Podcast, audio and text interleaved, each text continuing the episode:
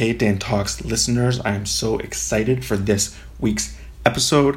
I'm talking to Christopher Gonzalez, who I know first from college. I saw his work in the American College Dance Festival when I was there from Davidson. He was there from Wake Forest, and we've stayed in touch since then. And I've followed his remarkable progress as a dance artist and also as a body positivity advocate in the gay community and he also he lives in Atlanta now.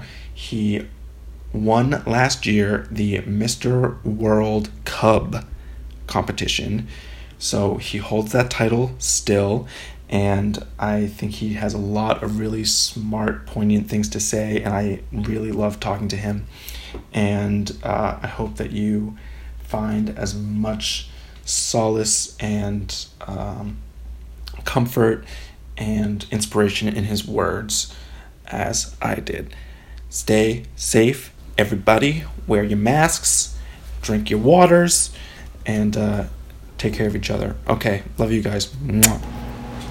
Christopher, how are you doing? I'm good. This, you know, COVID is ruining everyone. You're in Atlanta, right? Yeah, no, I'm in Atlanta. Yeah, I moved from Orlando last year, so I've been in Atlanta for a year now. And you've already had COVID, right?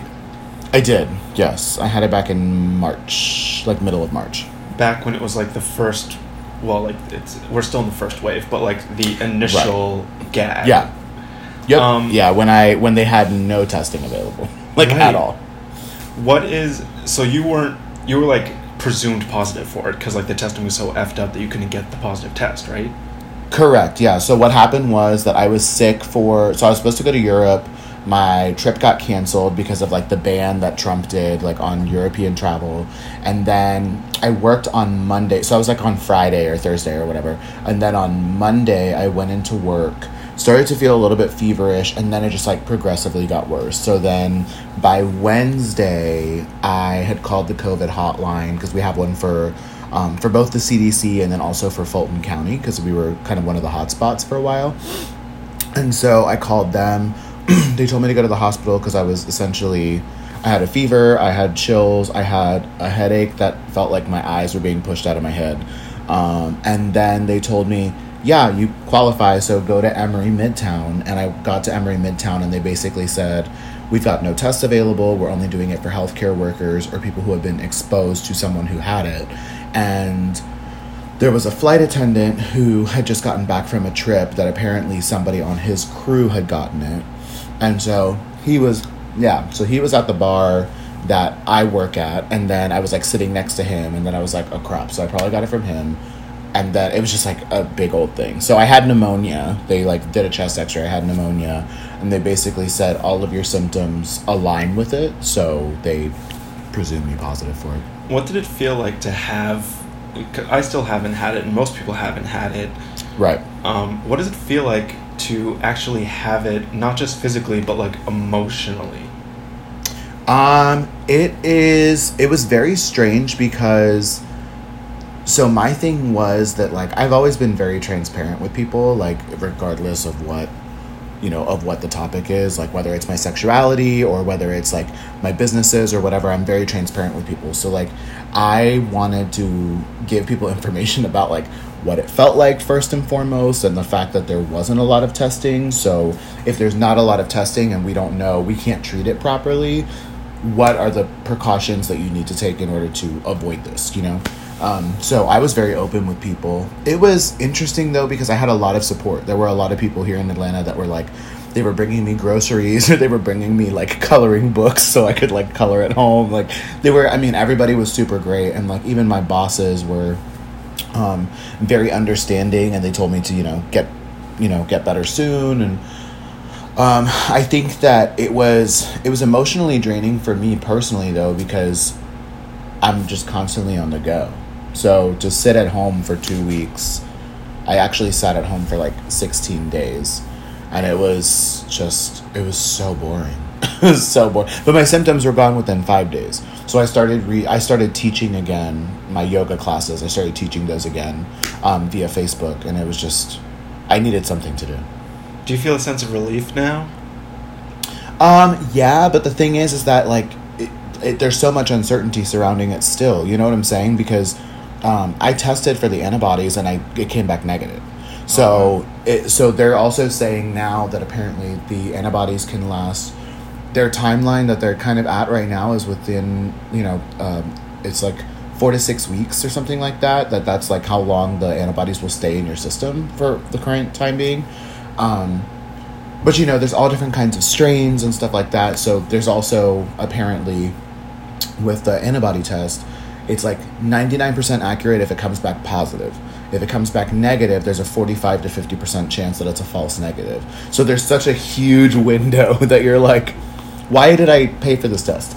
like, There's- it doesn't make any sense. I feel like there's so much uncertainty now just around absolutely everything that everyone Yeah. has had to up their tolerance for uncertainty to a level that we've like never had to before. Now you work at a bar Yeah, exactly. primarily, right? Yeah, And is it a yeah. bear bar? Uh, technically, I mean, so it's a so it's a gay sports bar here in Atlanta. It's one of the I think it was the first or like it's like the only in like the southeast right now. Um, but it's it's been around for 17 years, so it's really popular and like they have a really loyal clientele base. So it's not it's not going anywhere right now, but I also work at Heretic, which is a huge dance club here in Atlanta as well. So I worked at both places, and like right before I got it, I was working that Thursday shift, and then I got sick. So people were like, "Oh my god, he got it from Heretic," and then it was like the second wave of like when they reopened, then people got sick again. They're like, "Oh my god, these people got it from Heretic," and it's like y'all like the, your risk of exposure no matter where you are right now is super high you know what i'm saying What- like because there's so many people that are asymptomatic Right. What and that's the thing people need to remember is that it's not about like if you feel sick. It's about like you have to treat it as if everybody could have it because that's like the truth. is already well you have to treat it as if everybody's already sick Right, exactly. that's the other that's the thing that people Now I want to backpedal. What is the deal with gay sports bars? Shockingly, I've never been to one. Like I've never been to boxers here in the city, or like, i love boxers Well, what is it's the- so what much is the- fun well, like what's the deal? I feel like um i don't know I've been to I Nelly's in is- DC, and that was a lot of fun. Nelly's is a lot of fun. Um, I think Nelly's has changed a lot. Uh-huh. Uh, Nelly's has changed a lot since I've been there, from what I understand. Well, no, I mean, no, it's not it- no, like all tea, all shade, whatever. but like at this point, like I think that it's, I think it's changed just because I think that it's just a different clientele. But like also, DC has changed a lot because I'm originally from DC. So like DC used to be a lot of like the older like um gay community that was kind of like revitalizing the city. So there were like there was a lot of gentrification that was happening. And while there's still a lot of gentrification happening right now, it's also a lot younger because the young professionals have kind of moved in and taken over all of those jobs on the hill. Um, so it's very very different. But to go back to your like question about sports bars to gay sports bars to be totally honest i don't work at the gay sports bar for the sports. I work there for the men because they are like they are very much like my type. Like everybody who walks in it's just like a walking like wet dream. It's really sad. But Which uh, is just like anyways, thick and like hairy. big, thick, burly, hairy. But the thing is, too, is like we're also right next to this huge apartment complex. We moved, so we're next to a huge apartment complex. So we have a ton of straight people that come in there. We've got drag queens that come in there. We've got you know little. We've got anywhere from like all the way from like twinks all the way to big old daddy bears. So it's kind of all over the place.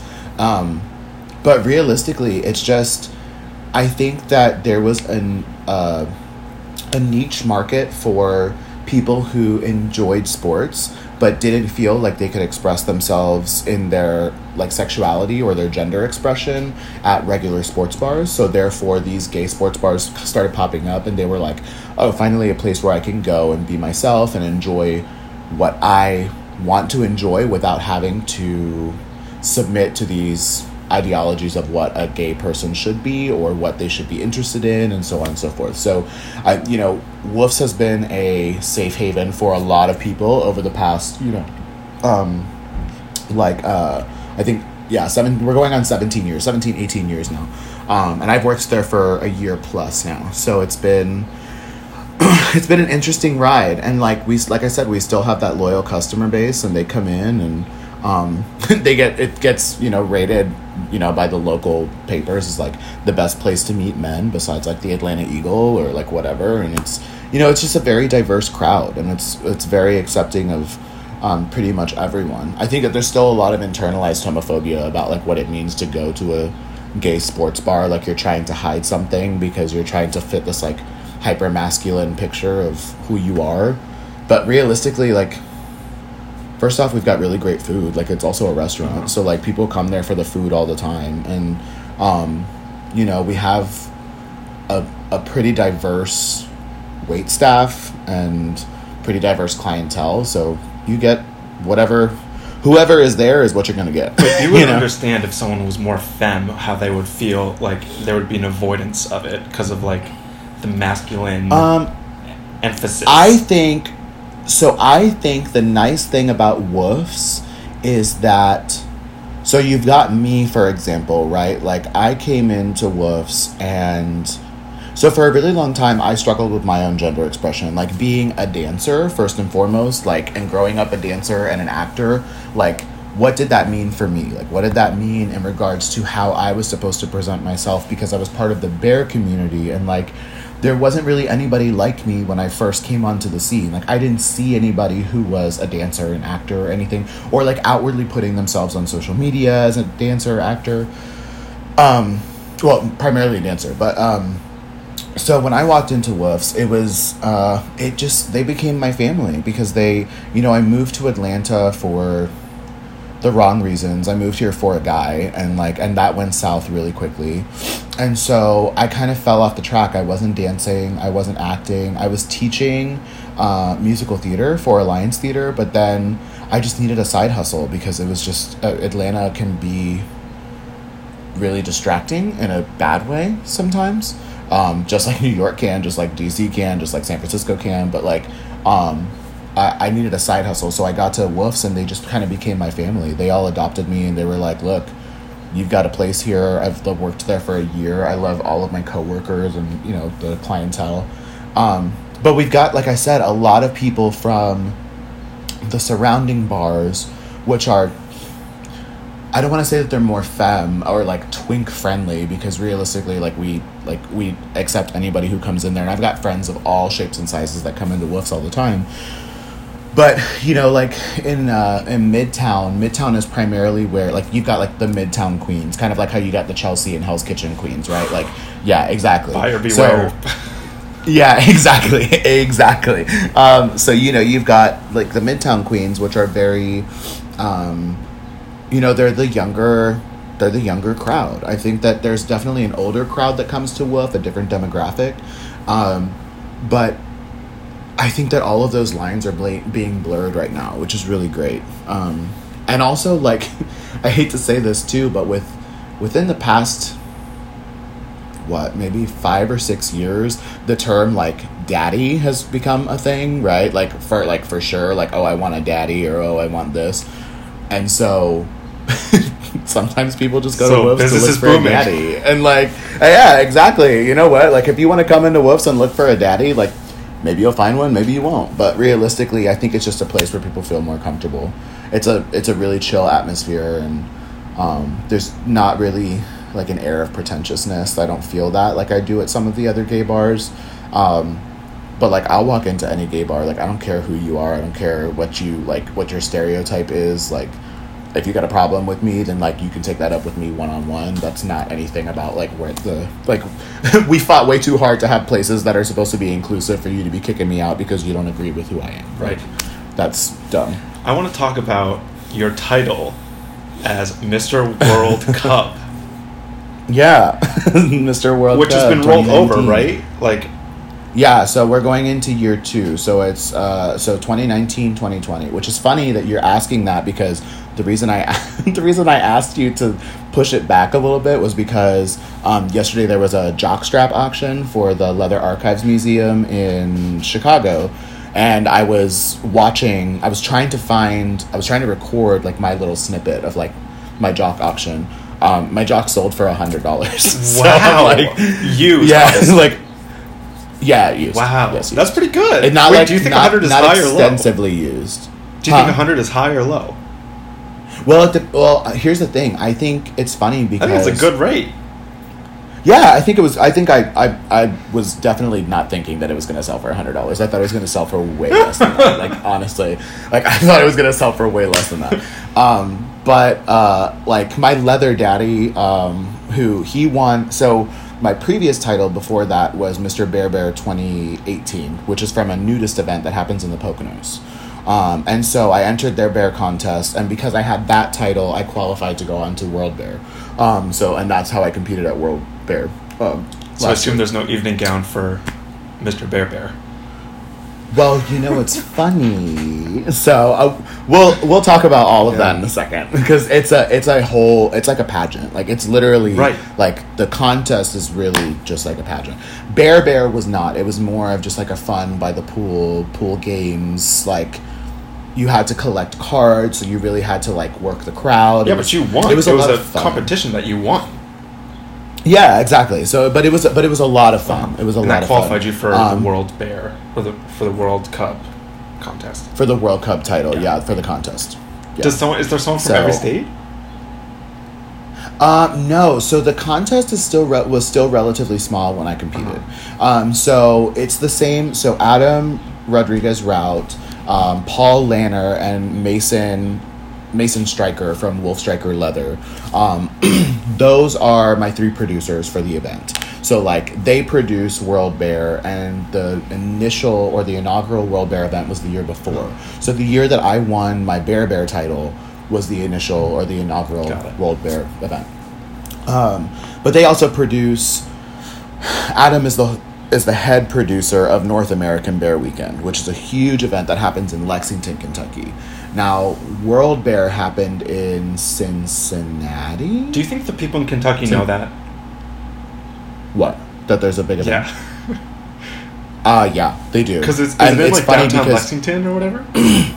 No, so it happens at the Marriott Griffin Gate Resort in Lexington. If you're familiar with Lexington at all, Can you imagine a Um, family who just like rented a room there, not knowing? Do you realize that that happens? So Yeah, what is that happens. like? So you're like if they're in the lobby and they're like, "Oh, is this like a biker thing?" And then they're like, "Oh, everyone smells really good," and then they must be very confused. So, um, uh, plot twist: they don't always smell good. um, I mean, they might smell good to some people. Uh-huh. Like I'm, like I'm into that, whatever. But there are some people who are not. Uh-huh. Like, so they don't smell good at all. Um, however, but it's funny though because the so when they make the reservation, like for the um, for the hotel every single year, they tell anybody else who plans to or like reserves a room that weekend if you're not booking under the room code that is for the event then they will call you and they'll be like hey there's a big event happening that weekend it's a gay bear event i don't know if you're familiar with it blah blah blah, blah. but if you want to be transferred to another hotel we will accommodate The that Marriott or if you want to say be it's a gay bear event.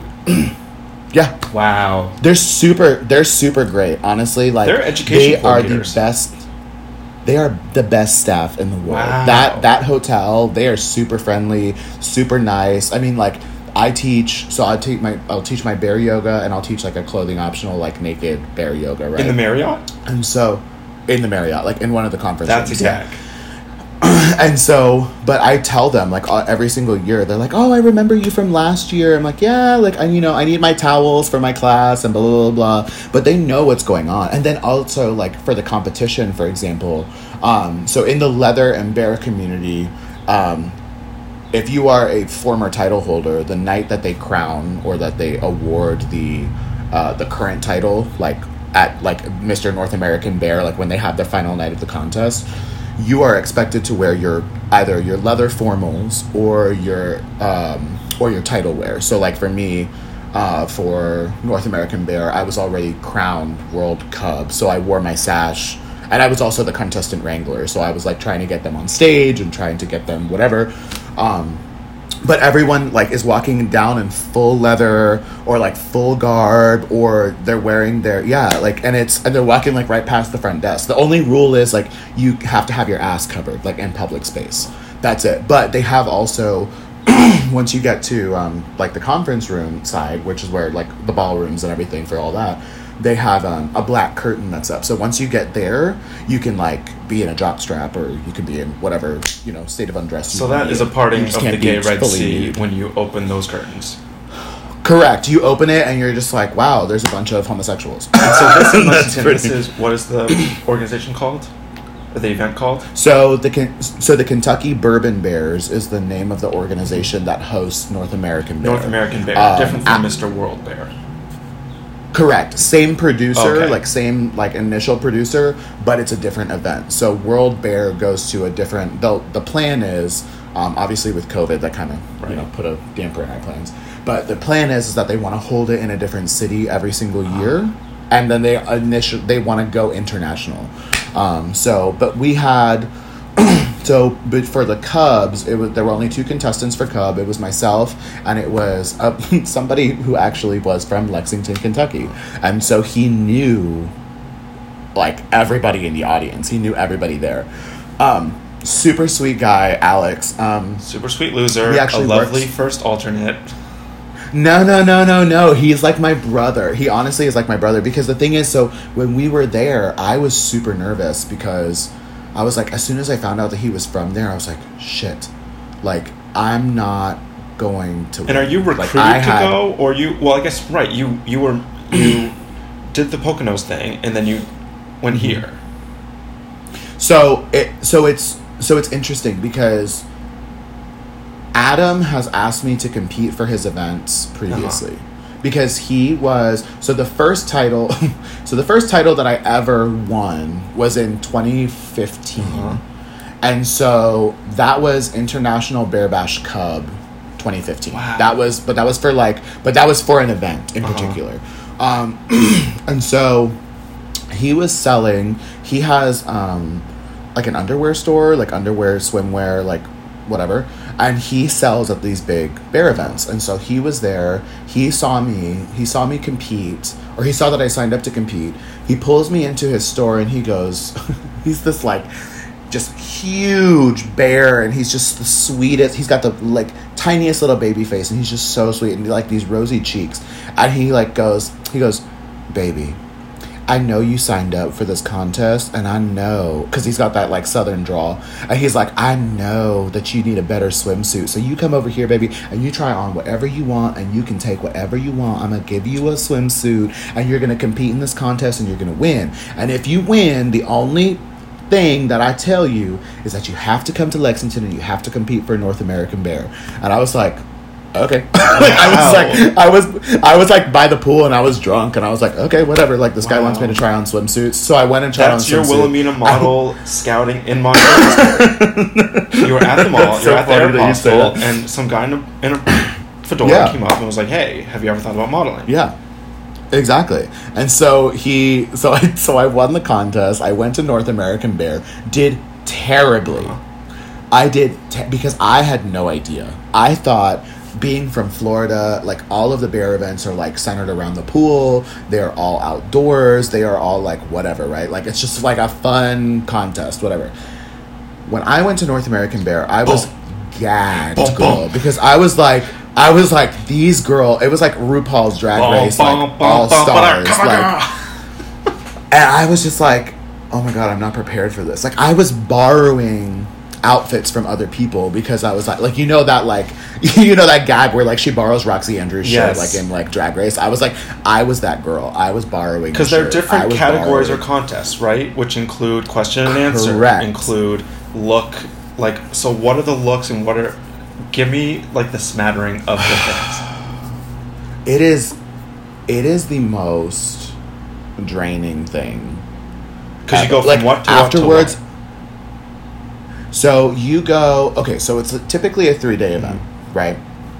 So when I competed at North American Bear, all of the categories were in one night. Mm-hmm. So I had two days to prepare. Mhm. I had two days to be like, okay, fuck. Well, I got to get all of my stuff together. I got to do? I all this. three I gotta do outfits. this, I need my answer for world peace. I need my favorite. I need to cook my. Oh no, meal. girl! It's not. It's not an answer for world peace. Let me explain to you what it is. Let me explain. What is it? Let me explain what it. So the first category is like so you have to do barware, right? So barware can be whatever. Sexy. Like if you're if you're a leather well if you're a leather boy you can wear like your leather outfit. If you're a bear and you just wear like you know if you got like a lumberjack aesthetic going on you can wear that whatever. So you've got barware. What you would wear to go like pick up somebody at the bar. I'm just imagining Uh, how got- poorly I would do in this contest. You got You'd be like, you've got says nothing um, about you. yeah, I, no, trust me, that was my first contest. so you've got you've got barware, you've got title wear, so it has to incorporate something from your title, Okay. whether it be your sash, whether it be a patch, whether it be whatever. Okay. Um, then you've got theme wear, which that theme for the first contest that I did, North American Bear, was superheroes. Okay. And me, the night before, I am taking my friend from Orlando, and I'm like, bitch. I didn't realize that this was like uh, people were starting to post photos of like their like sneak peeks of their costumes online. And I'm like, like, could this Oh my bed sheet God. work? that was me. I literally so I went. I was like, well, fuck. Okay, um, Superman. Like, I'll be Superman. Cool. Like, I got dark features. I got glasses. Like, uh, we'll be Superman. Ran to Walmart because I knew they sell like all of those graphic tees. Did you not get right? these categories So I was like, time? no, I did. I was lazy. Okay. I didn't. I, well, what I were you should going not to have- wear? I should Were- not Did have you have like a, a superhero T-shirt that you cut the Honey, I of? wore black. I wore black dress pants, black dress shoes.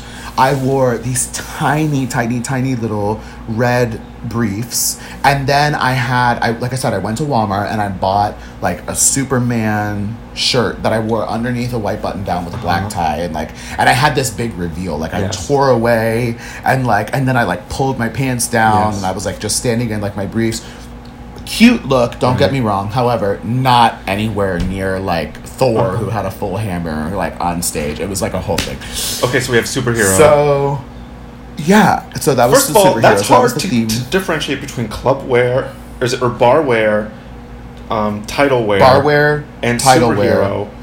I mean, that's different, but and are all these pretty much like some form of like tits out, like butt out, like essen- like essentially. Like it's a yes yeah kind of Okay, yeah, and then we move I mean, on they to are. what? And then that year was also i think fantasy wear Which is like So sexy. fantasy. Yes, so fantasy wear for me because I got big legs and a big butt. I was like, great, I'm gonna be a wrestler, and I just came out in a singlet Uh-huh. and like I didn't know anybody there, so I couldn't like I couldn't act out anything. There was a guy who came out, and I was like, this is when I knew I lost. I was like, fuck.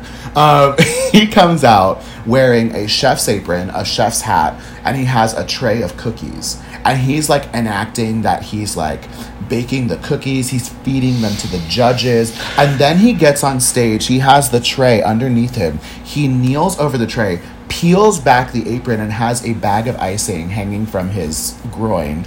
And he full on like, as if he shoots all over the cookies. And then he finally feeds it to another judge. And i was he got like a standing ovation. I was like bitch. I was like bitch he won. Like he won. Like the, it was the gag of the century girl because i was like i can't i can't Did you know that these pad- did you know that these type of pageants existed? no. I didn't know i didn't know to that extent. Mm-hmm. that was like my that was like my entrance into it. And then i told myself i was like well i so i got paid to go to texas bear roundup in dallas and so i competed in that contest too which was a complete clusterfuck because nobody knew what was going Uh-huh. on like it was the worst run contest i've ever been to because it's also like it's not about the contest at that event it is very much about the event so it's just something else Yeah. to do and so I competed at that.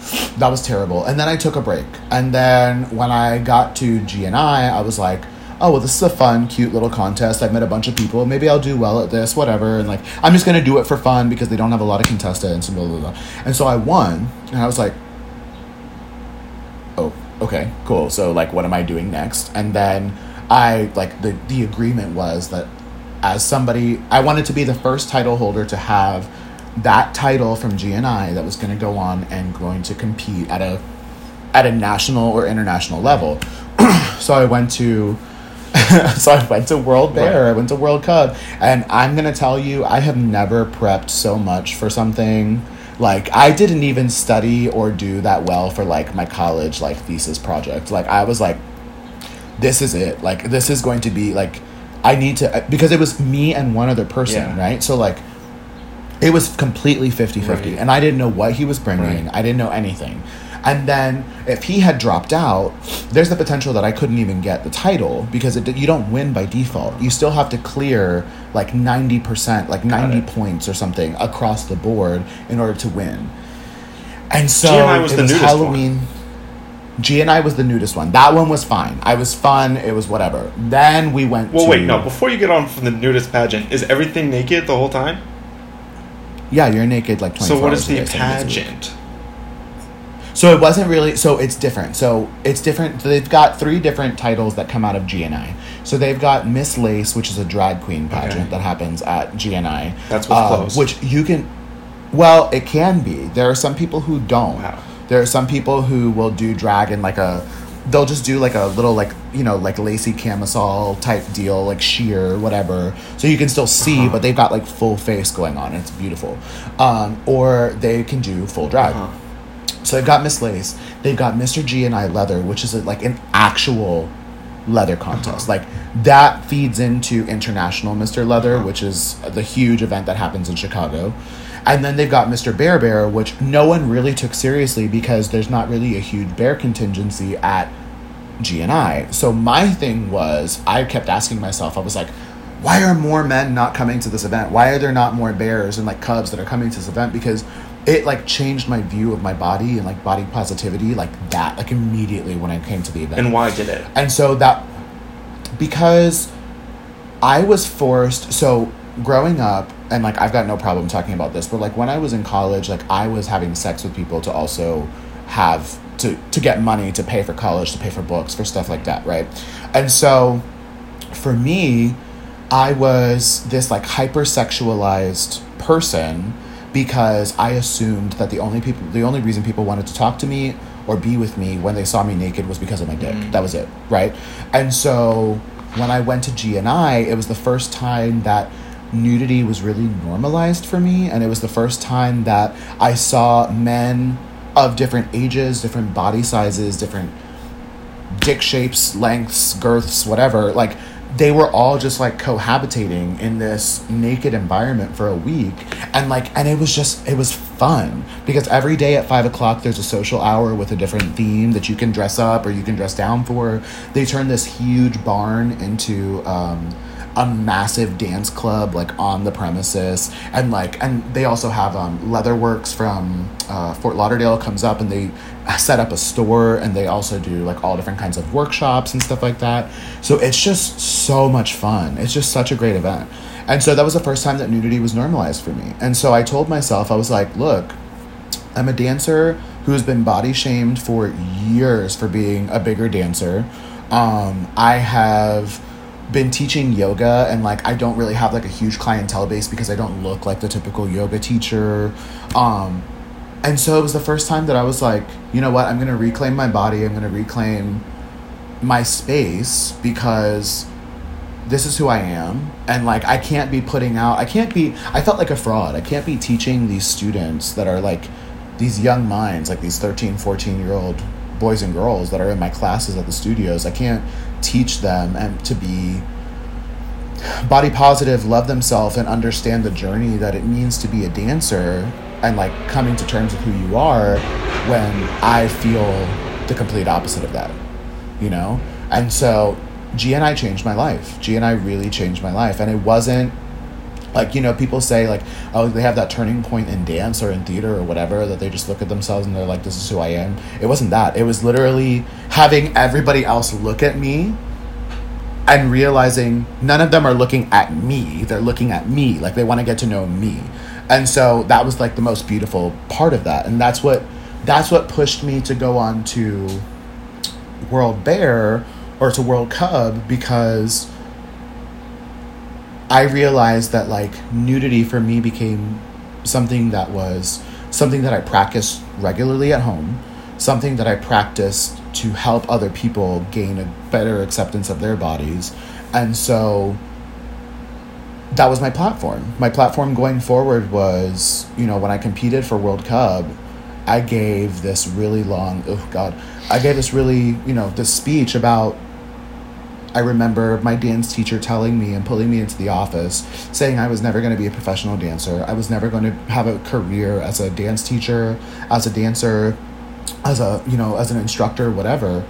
Um, because I was too fat. And so because of that, I was bulimic and anorexic for a number of, you know, years on and off in high school and in college. And then when I got to college, that kind of changed for me and like and if I could tell that 13, 14, 15 year old Chris, look, like it's going to be okay in 10, 15 years, you're still going to be teaching, you're still going to be dancing, you're going to be helping people to gain a better understanding of who they are I would have taken him under my wing and I would have been like, you're okay. Like, it's going to be okay. This is just a minor road bump, you know?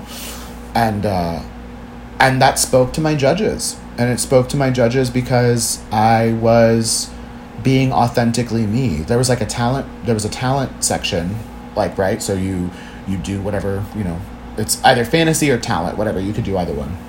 And so, I did this like burlesque type of dance performance to uh, Hall's B. And so I was in this like black silk robe that was a tearaway. I was wearing like these tiny little lace panties. I was wearing like this half like mesh crop top type thing. And I just danced. I improvised the entire thing. Like I didn't prep for it. I just improvised the entire thing and I was like I'm just going to go out here and I'm going to show who I am. I'm going to show how dance makes me feel confident. And yeah, and they yeah, and it's funny because my the guy who I was competing against apparently watched and he was like, "Bitch, you won." like as soon as you as soon as I saw that, he was like, "You won."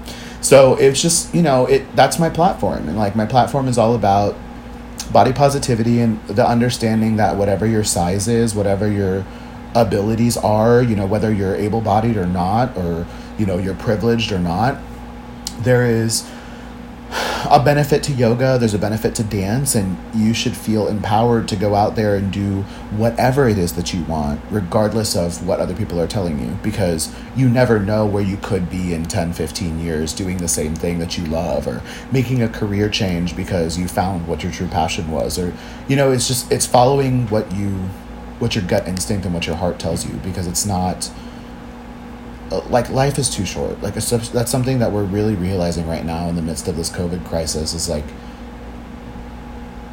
you don't know what's going to happen tomorrow. You don't. You don't know who you're going to see tomorrow. I mean i've had a lot of death happen in the past seven years for me. And so it's weird because i've almost become numb to it because the people that I'm gravitating towards now that are unfortunately passing away are people who are authentically living their lives the way that they want to and they're living them like their lives happy. And i know that when they pass away there's not a day there's not a there's not a doubt in my mind that they would go back and say what if and that's what i'm trying to do like that's what i'm trying to do now is like I'm trying to live my life as authentically as possible because these people that I'm gravitating towards are inspiring me to do the same. You know? And so it's just it like from GNI to World Cub, like it just changed my entire view on life and who I am and what's important. I want to ask you how your attitude towards sex changed after as your attitude towards your body changed. As you learned to appreciate your body, how did your relationship to sex change? So my relationship with sex has always been very interesting because so I grew up in a very Hispanic household um, with a mother and a father who had. My father was less religious, more, uh, more academic, and more. Um, what's the word that I'm looking for? More analytical, you know. Like he was very like I think that he based things off of his own experience and the knowledge that he attained while he was going to school and like being one of 13, seeing his family, you know, go through all those ebbs and flows personally. And then my mom is just one of two, her and her brother, and grew up in a religious household, grew, went to Catholic school and so on and so forth. So, so me being gay at first was like, oh God. Like I remember like my dad finding that I was looking at porn very early on and he saw the porn that I was looking at and he was like, This is just a phase, you're gonna get through it. And so I kept thinking to myself, I was like, Well, this doesn't feel like a phase because I felt like this for so long. And then going into high school, I was in a classroom full of girls, essentially, when I was in dance. And so I knew I was focusing more on my career than like trying to impress any of the girls in there. So I was like, okay, well, clearly, like, that's like, I'm not interested. You know what I'm saying? And then I moved over into theater. And then in theater, there were people that were being a lot more gender fluid and a lot more, that were expressing themselves a lot, a lot, uh, a lot like very different, uh, very differently than normal. And so it became empowering to me. Like my sexuality became empowering to me. And so when I went to college, I was I was I was living a sheltered-ish life when I was home with my parents and so I just went crazy. Like my freshman year, like I was having sex with essentially anything with a pulse, like any male with a mm-hmm. pulse. And so once I started to realize the fact that like I was starting to equate sex with love. And that hurt me a lot because there were people that I saw myself, quote unquote, growing old with at the time, right? Wasn't that anyone who was no cute and liked you? But that's the thing was that it wasn't. No, it wasn't. It was anyone who paid me the time of day. Wow, they didn't even have to be whether cute. they were. No, it wasn't. And the thing was that I think I at that point I was so because of what I had gone through in college and then going to a school that is um, like you know I went to Wake. So it's like so going to Wake was very conservative white and like there were not a lot of people that were out when I was there you know? Um, and so when I was there I wasn't even I don't even think I hooked up with anybody that was actually like on campus like uh, in, in regards to like students. Like it was me hooking up with either the kids that the kids, God, um, the college students. some of the students, the college students over at like North Carolina School of the Arts, yeah. or it was, I hate to say this, like or like married men from the city, mm-hmm. you know, because they were not getting what they wanted at home. So I was like, oh well, I'll give it to you, whatever. Mm-hmm. Um, and so that changed a lot because once I figured out like that this is my body and like it, I started to become more open to exploring new things.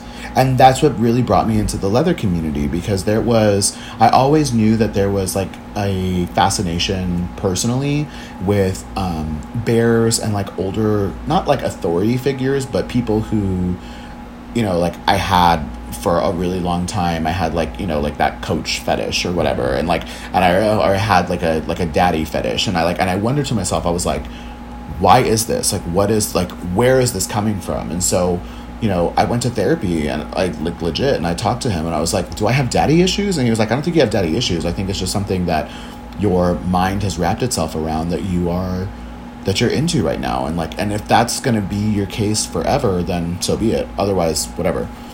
So it so once i really took control of my sexuality and control of my body i started to explore different like outlets of sex and outlets of just um, self-expression through sex. And so that's how that changed for me was i became a lot more confident a lot more comfortable. Um, i think i'm going backwards a little bit now though and like and I'm, and I'm acknowledging that because i think that atlanta has been so weird for me because i'm i'm approaching that age now of like being 27 and i'm seeing other people make the same mistakes that i did when i was younger and I'm like, oh God, like I just and I think that I have a better understanding now of consent as well as as I being in the leather community. Like consent is very like they teach that 100% like once that's one of your first lessons coming into the leather community and so when i see people that are engaging in like non-consensual sex for example like at the bar or like or non-consensual advances at the bar it bothers me. And like and it gets to the point where like i want to educate them but i also realize that like not everyone's going to be opening to learning that. And like am i wasting my time or am i helping this person or is it my place to step in? And like you know there's just a lot of questions right now. I think my sexuality has changed because it's now a lot more like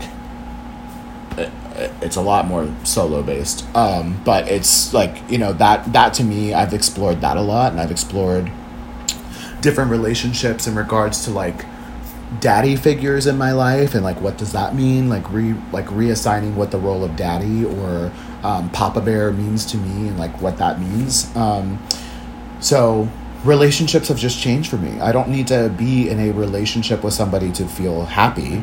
Um, i can have a you know i've got two papa bears here in atlanta that you know they love me and i don't see them as often as i would love to but i know that if i ever need to go back to them I can go back to them. And I met them at GNI at the nudist camp. Um, and they will take care of me and they, you know, they, they care about me. Um, and like, and I've got, I hate to say this, but I've got a few daddies like that are like spread out around the country too that I, that I connect with emotionally and sexually. And, um, if they come to Atlanta, I connect with them, but it's not about the relationship anymore. It's not solely about the sex anymore. It's about something much deeper than that that you're that you're allowed to have with more than one person. Mm-hmm. So are you total? It sounds like you're totally beyond the like, oh, I wish I had a boyfriend thing. So does everybody feel like they want that one person that like they can connect with and that they can be with and share their life with? Absolutely, I do if it happens, it happens. If it doesn't, it doesn't. I'm not I'm not feeling one way or the other. I think that there is a I'm very much an empath, so I like to help other people and I understand other people's emotions and um, I process them on my own terms. And so I think that I've taken on that role now where I still help other people, but I help other people because I've had a huge support system of people throughout my life who have helped me. And so connecting with these daddies from around the country when I go visit or whatever, it's nice because, you know, I can still text them and I can see how they're doing and they check up on me. I mean, every single one, I hate to say this, but like every single one of the daddies that like that I hold very near and dear to my heart when they found out that I was sick, they were all messaging me and they were like, "Are you okay? Who is there with you? What it like?" And they were checking in with me daily. Um, so I feel like I have. I don't want to like coin a term right now because I feel like I need time to do that. But I feel like I've got this like network of people that I just that I share love with, and they share love with me, and that's okay that's that's for the time being because i also want to get back into my career like i want to get back into dance i want to get back into producing work um, and also like atlanta might not be for me in the long term so i'm also deciding that like finding a boyfriend is not a priority. Mm-hmm. i've got people who love me i've got people who support me and that's enough for me right now. Um, will that change? Maybe. Will it be something that i'm like oh, like I really want to find a husband, I really want to find a boyfriend at some point.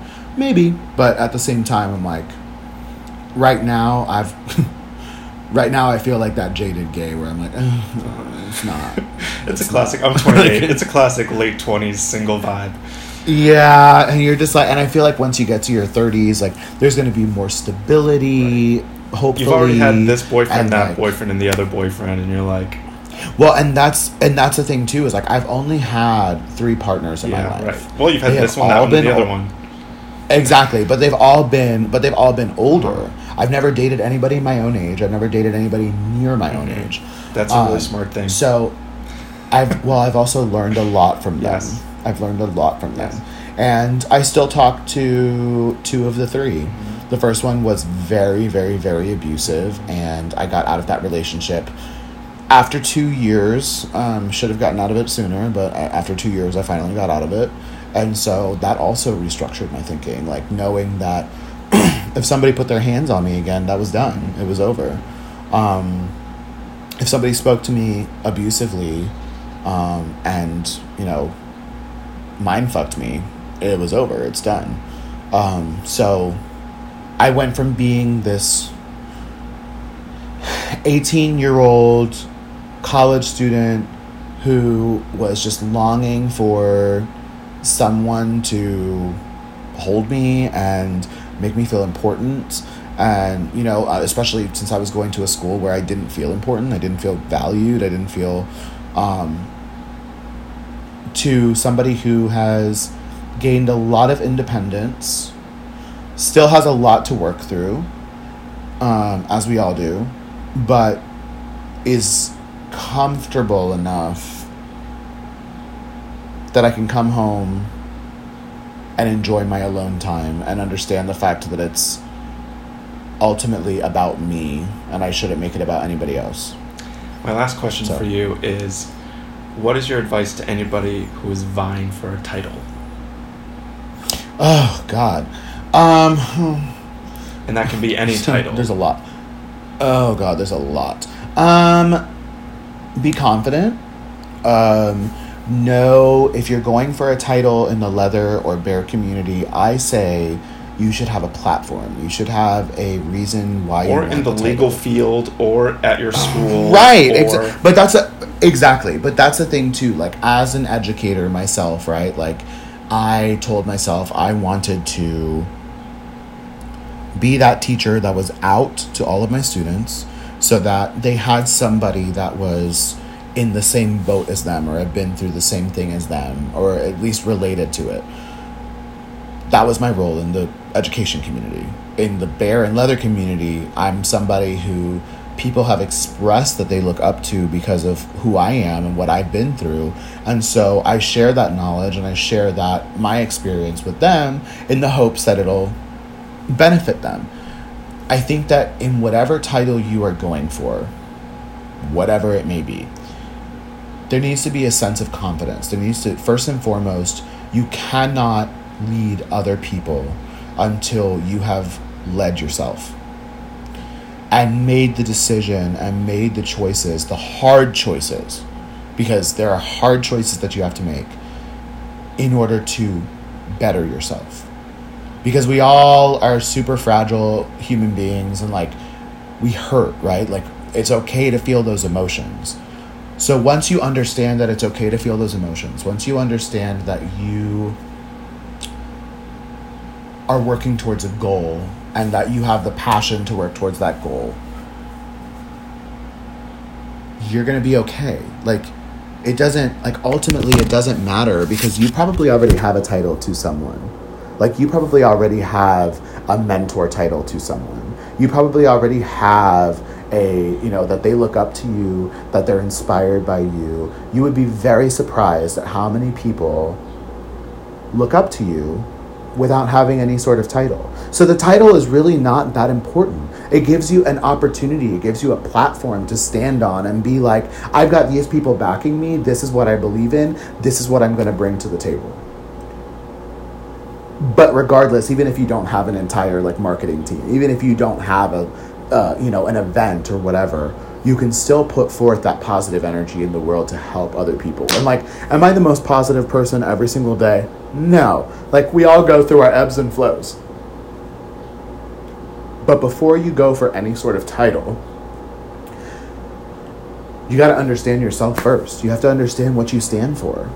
Like, and and that's going to change. And you also have to be open to change because what I stood for you know, when I first came out is very different than what I stand for now. And that's because of my experience. You have to be open to new experiences. You have to be open to listening to other people. You have to be open to collaborating. You have to be open to understanding that there's a lot of responsibility also that comes with a title. So, like, if you are comfortable with that, do it. Because it's empowering, it's beautiful. I've gotten messages from so many people that are like inspired by my story and inspired by who I am and the you know that I I'm doing my best. I'm not saying that I live my life 100% authentically, but doing my best to do that. So just do your best. That's all that matters. Once you do your best and you try, people will follow.